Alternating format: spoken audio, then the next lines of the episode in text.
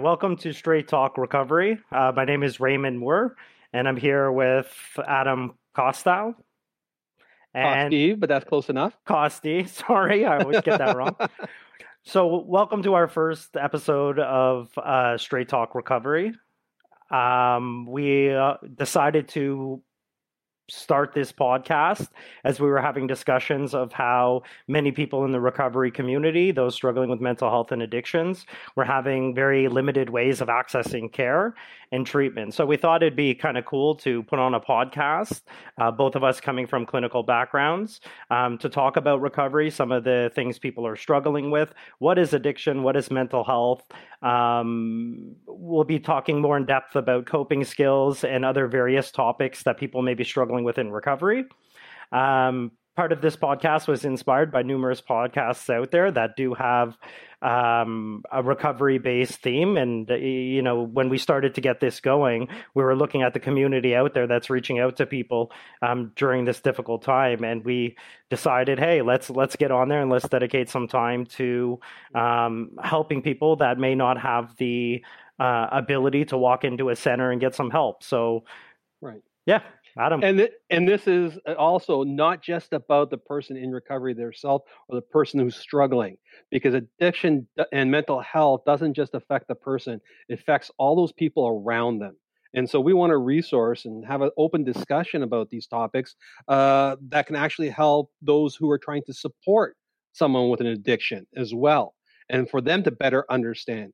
Uh, as the society as a whole, you know, there's still a long way we can go regarding mental health and addiction, uh, and understanding it is the first step along the way. So, I mean, before we get going, and I mean, I, I think it's it's clear to kind of look at um, what is addiction and, and what is mental health, and it's a very basic question. Um, you would think it'd be easy enough to go onto Google and find a very basic definition from this. Um, all the definitions, specifically uh, in terms of addiction, uh, vary from place to place. Um, we more so uh, work from a perspective of um, I'll just read it off here. And this is from the, the American Society of Addiction Medicine. Uh, that addiction is defined as a treatable, chronic medical disease involved, involving complex interactions among, among brain circuits, genetics, the environment and the individual's life experiences. So much of what we um, talk about is is addiction from a maladaptive coping strategy perspective. That people often pick up substances when they find it challenging to cope with real life situations. So much of how we will be talking about is through that perspective. We will touch on 12 step modalities later on. And basically, that's the 12 steps and how people utilize the 12 steps. Also, be looking at things like cognitive behavioral therapy and other forms of therapy as well. So if you're new to this, uh, this should be a very exciting podcast for you. Yeah. And so, again, like Ray was mentioning, is we want to talk about the impact addiction has eh, on mental health of those uh, around them. Uh, so as we go on with these podcasts, we're going to have an opportunity to reach out and talk about more uh, the different aspects of it. We'll have guests involved uh, to talk about the specific areas and their experiences as well uh, during the process.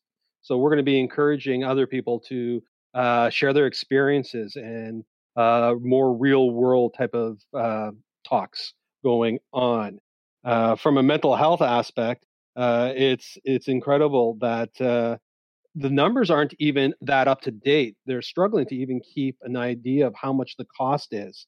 Uh, when just looking at these numbers, trying to figure out in preparation for this, the earliest number that I could find was 1998, where they say that in Canada, uh, it, mental illness uh, costs seven point nine billion dollars.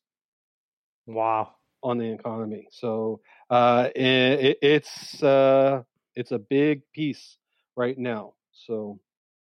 Uh, Ray, why don't we start off going a little bit more about um, addiction itself and the reasons that you know we've seen come uh, for it come through our well, I, I mean, I, think for now, I mean, one of the most pressing issues, and I actually had a conversation with another, um, with an individual yesterday, um, who asked specifically during these times, um, why do we see such a, a, an increase in the amount of people that are reaching out for help?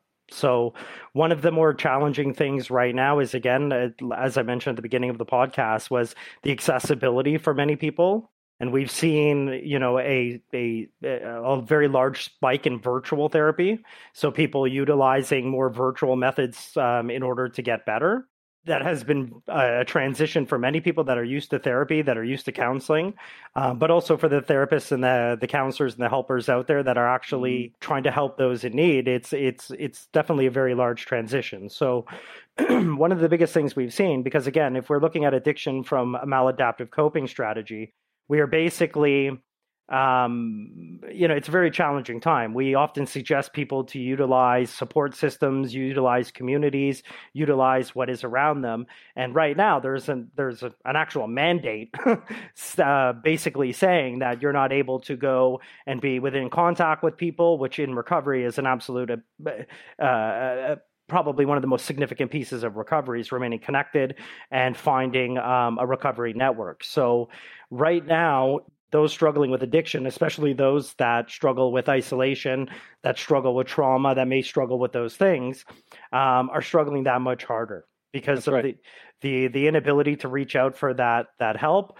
I mean, you did mention the numbers, and I mean, I think I think we've seen numerous treatment centers open up. We've seen um, a lot more attention on mental health, yet right. it's still very much a problem and I think you said, you know, bang on there with the isolation part of it, because so often we talk about isolation, watch out for isolating as part of the recovery programs, as part of recovery, making sure that you, the, you know, that a person is watching out that they're not isolating. And here we are in a time uh, in society where COVID's rampant and we're actually being told to isolate. And this is why we're seeing these startling numbers in the news every day about the opioid pandemic, the overdose pandemic, and the fact that we're seeing such a rise in numbers over this last year, mm-hmm. uh, because it goes hand in hand with the isolation portion of uh, what addictions, uh, a large portion of addiction. Because with addiction, as people uh, become more addicted, they start isolating that much more. Uh, and now that they're being forced to isolate, it's a the revolving door here. Yeah, and there, th- there's numerous issues that come along with this too. I was looking into something yesterday where um, one of uh, one of the issues they're having is that a lot of people who use one particular substance are having difficulties getting it because COVID basically impacts everything, including, believe it or not, the distribution of certain substances. So, me- what many people are doing now is they're actually finding cheaper methods that are typically done in very uh, unsavory, un- unhealthy ways. Uh, much of that is is the uh, the feedback I got was that many people are turning to drugs like crystal methamphetamine, which is very easy to kind of make for yourself or to find in uh, many different areas. So we're seeing a, a spike in um, certain drugs that would not normally be used, but because of accessibility, they're becoming more commonly uh, available. Right. And at the same time, it was, uh, I remember having a conversation with someone who actually described it as the way we see a run on toilet paper at Costco is what they're seeing happening in the underground market for drugs and for anything else is that there's hoarding, there's people are grabbing, and then so those people who are already within addiction are now struggling to get what they're used to, and now reaching out to uh, areas that they're not, whether it's fentanyl, whether it's anything else, and all of a sudden they're getting themselves even into more trouble. Certainly, certainly. I, I, I think one of the things to look at too is is you know for a first time um, person who may be studying recovery or, or getting an idea of what addiction is, I mean, it brings up a very good question. Uh, you know, there's a global pandemic happening right now, and there's still people that are going to buy drugs that are putting themselves in dangerous situations in order mm-hmm. to obtain uh, the particular substance. And, you know, we are seeing the spikes. So I, you know, I, I think it's important for us to talk about why it is that we're seeing such spikes. So with all of that happening and basically everybody, you know, anxious to go out to the local Costco and and get their groceries, we have people that are going to extreme lengths to find substances they would not normally use, go to places they would not normally go in order to find these substances. So I, I think it's important that we actually talk about what keeps the addict going or what keeps the alcoholic right. still drinking or drugging not everybody when they're isolating are isolating alone. So now what happens is we're having people who have even strained relationships whether it's with a uh, a spouse a uh, family other family members and if they're cohabiting in the same household right the tension's growing and we're seeing uh, that as part of it as well is using it as a coping mechanism just to be able to uh, survive the relationships Definitely. Definitely. Yeah. I mean, one of the basic uh, understandings we have of addiction, and I mean, the, the way I most often explain uh, what a drug does, so as complicated as that could be um, from many different perspectives, it's very simple. A drug changes the way you think and changes the way you feel. So, as we're sitting here during a global pandemic, uh, we're not doing the activities we usually enjoy doing. Um, we are in situations with people that perhaps we need a little bit of space from, or whatever it may be. Um, drugs become a very easy way of changing how you think and feel, ultimately changing um, your perception of the reality that you currently sit in. And I think this is why we're seeing such a spike because it kind of gives you that artificial sense of control. Um, COVID or no COVID, most often people are using substances to alter or to change how they think and feel because they don't think and feel in a desirable way when they're not using a substance. Right. I like how you put that. It's that it's that escape from the current reality. Um, it's the change to get to mask what's going on, to get away from it, to have that break from it or that moment. Definitely. I mean, I think you can see it even outside of the world of of people that use substances or or, or drink alcohol or engage in um, more process style behaviors, gambling addiction, sex mm. addiction, and so on and so on. I, I think even outside of that particular community of people. You're also seeing people finding very maladaptive ways of, of coping with their stress, like whether it's overeating, whether it's um, excessive internet time, whether it's excessive television, or whatever it may be. Everybody's finding their own ways to cope. Sadly, sadly, for people that have, um, you know, a past history of trauma or a mental health condition, it just exacerbates it, make it that much more worse because again, there isn't very many options out there, seemingly, uh, mm-hmm. of what it is they can do to get help. Right. Exactly, and those are the options, right? So a person is regularly used to going out, socializing, or being able to do uh, these activities, and all of a sudden, as those activities have been curtailed, where are they stuck? They're stuck in their own heads. They're stuck within themselves, and you know it's been explained to me uh, by uh, one person is it's the cruelest place they could ever go is within themselves. That there's no one crueler to them than themselves. And there's and it's almost they were explaining to me is that they were escaping themselves mm-hmm. at that uh, moment in time. Definitely definitely.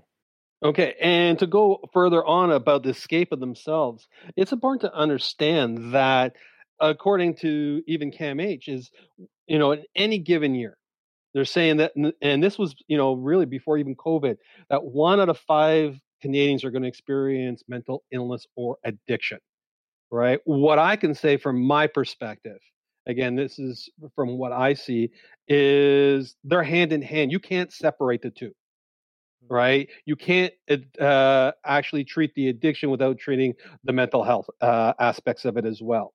Uh, I think for too long in the past, there was this separation where people uh, were trying to keep the two apart. It's when we look at this organic uh, type of way and look at it, everything's together, then and only then can we really get a, some really good work done. And I think that's definitely been a, a, big issue in the past. At times, a lot of times people would walk in to a psychiatrist's office or or whomever and get misdiagnosed based off the fact that they were actually dependent on a substance that was mimicking certain mental health uh, mm-hmm. issues. Right?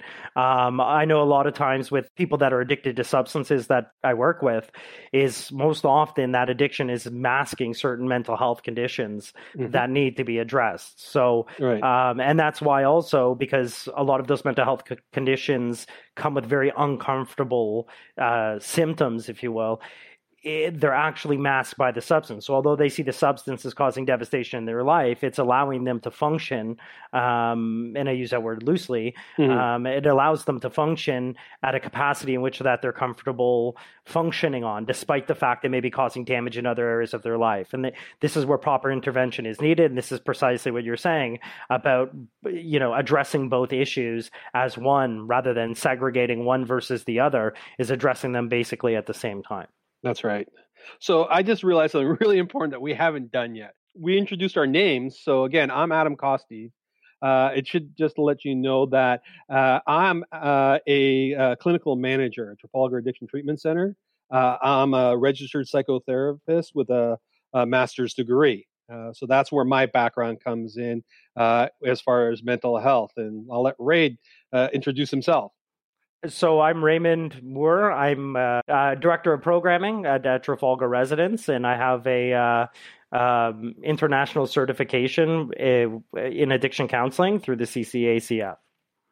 Right, and so um, the way this podcast came about also is from the regular conversations that me and Ray have almost every day. What you're hearing today is uh, the kind of discussions we have about what's going on around us, what we're seeing uh, and we're constantly trying to dig deeper and get a better understanding. And we realize that while we don't have all the answers and we're still gathering information every single day, there's other people out there who need information as well, who want this information. So hopefully, this will be a platform where we can share some of the knowledge and some of the uh, answers that we've come up with. Exactly, and I, I mean this this changes every day. It feels like almost. I mean, our conversations change dramatically. Whether it's things happening in the community, whether it's things like the opiate crisis or whatever it may be. I mean, time times change, perspective, treatment methods, all of that kind of stuff uh, changes, right? So I think it's important to have an ongoing dialogue um, on, on, this platform. It is an excellent platform to reach people that may not um, have the accessibility and, and the ability to hear about what's actually happening out there, um, and hopefully find ways that can that can help them and their loved ones, right? Right.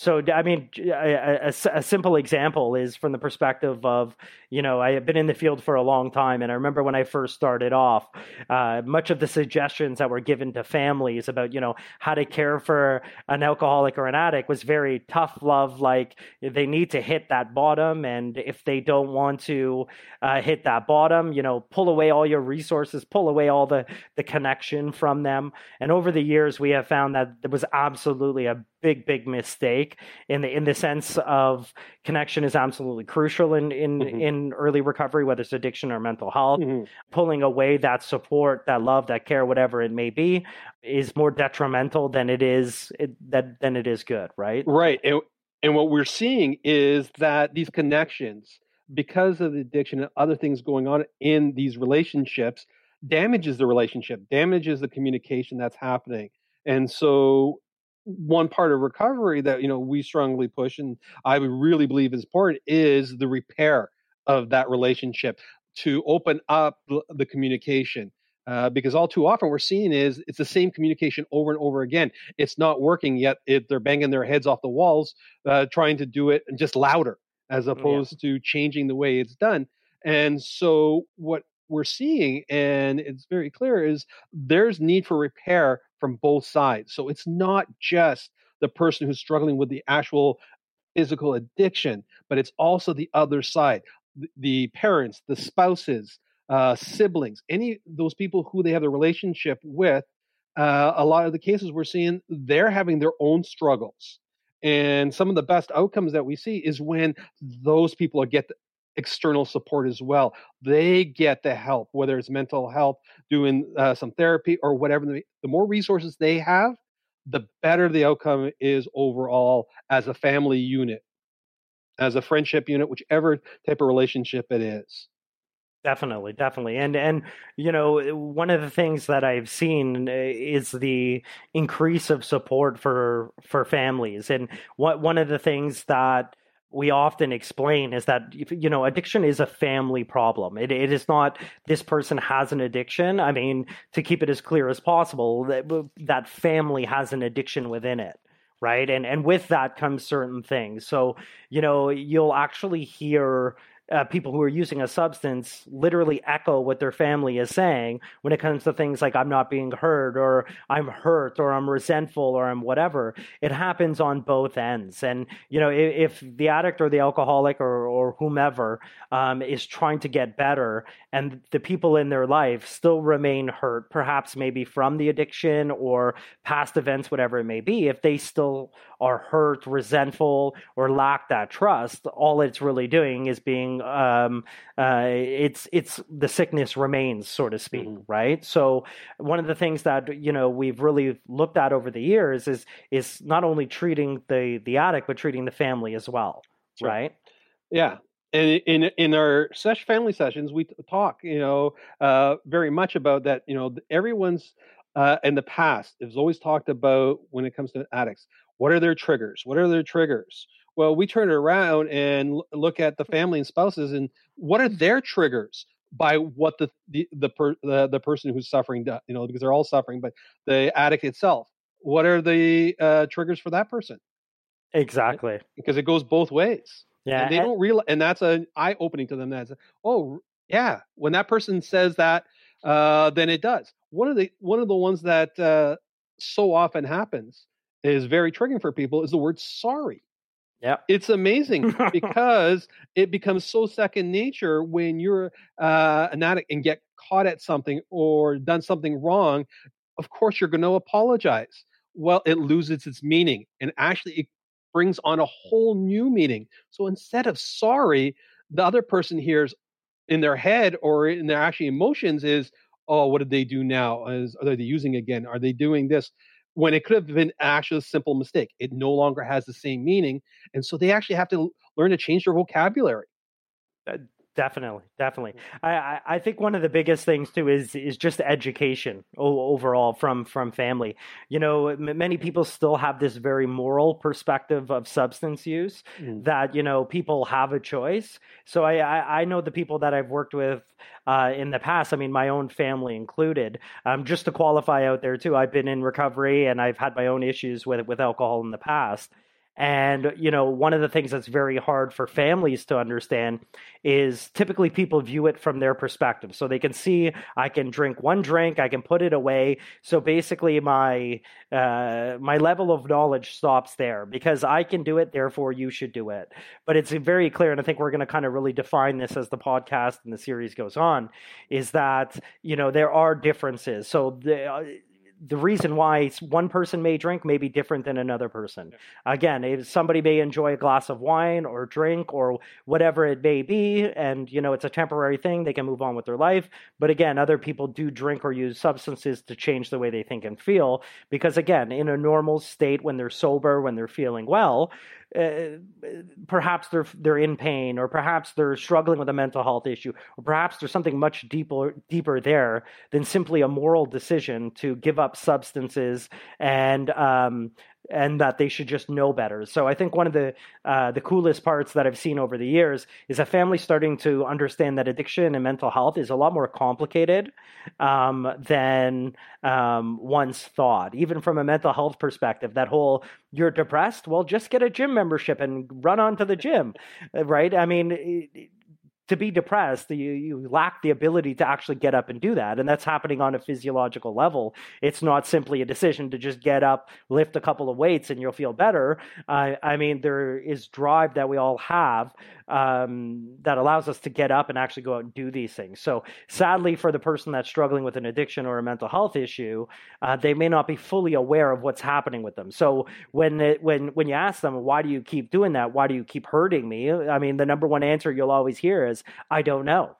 right and it's without a it's without a doubt the most honest answer anybody could possibly give because in reality they don't know that's right. If they, until they do the the actual internal work and f- come to recognize what it is and share it with the other person and be able to learn to communicate it in a way that is going to be understood is so important. And this way, that you know, what we hope is, you know, we're going to stop hearing those people come in uh, that say the other person keeps telling me just to stop. You know, yeah. it, it, it's you know, like we never thought of that. yeah, it's it's really simple. Just yeah. stop. Yeah. yeah. If you know, yeah, it's it's eh, but I, but I think we're seeing an increase in in understanding with that, and I think a lot of different uh, treatment approaches are really taking that into consideration to stop really talking about what the problem is what the problem is is is addiction. I mean, drugs are addictive from a chemical perspective. I mean, many of them are addictive to certain people. There's many variables that go into it.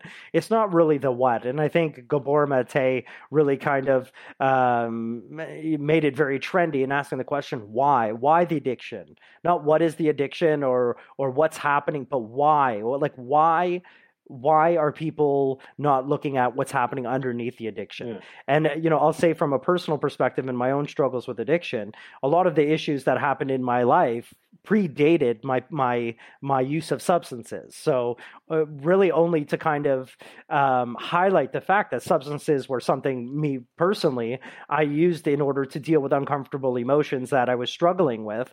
And like you said it wasn't until i actually got in and looked at the work and looked beyond the fact um, that it was a moral issue or that i was just trying to cause issues in my life. When i really dug deep i realized there was a great deal of pain there. There was there was that lack of connection that support uh, and many other things that were personally happening, right? So it's very, very important that people are looking at why why the addiction, right? Like what what is actually happening below that, right? Exactly, because only when you know the why can you actually have the communication. And you know, as we're getting ready to wrap up this session here for today, is you know we want to say that you know one of the things that our goal to have this is to actually open up communication so that people actually not just hear some of the information that's here and then we some of the conversations that we have but are able to take it out and actually start having these conversations with other people so that it's communication it's open dialogue. That's what needs to happen. So um, we wanted to thank you all on behalf of me uh, and ray for uh, listening today and hope you tune into uh, hopefully many more podcasts to come. Thanks a lot Thank you, everybody.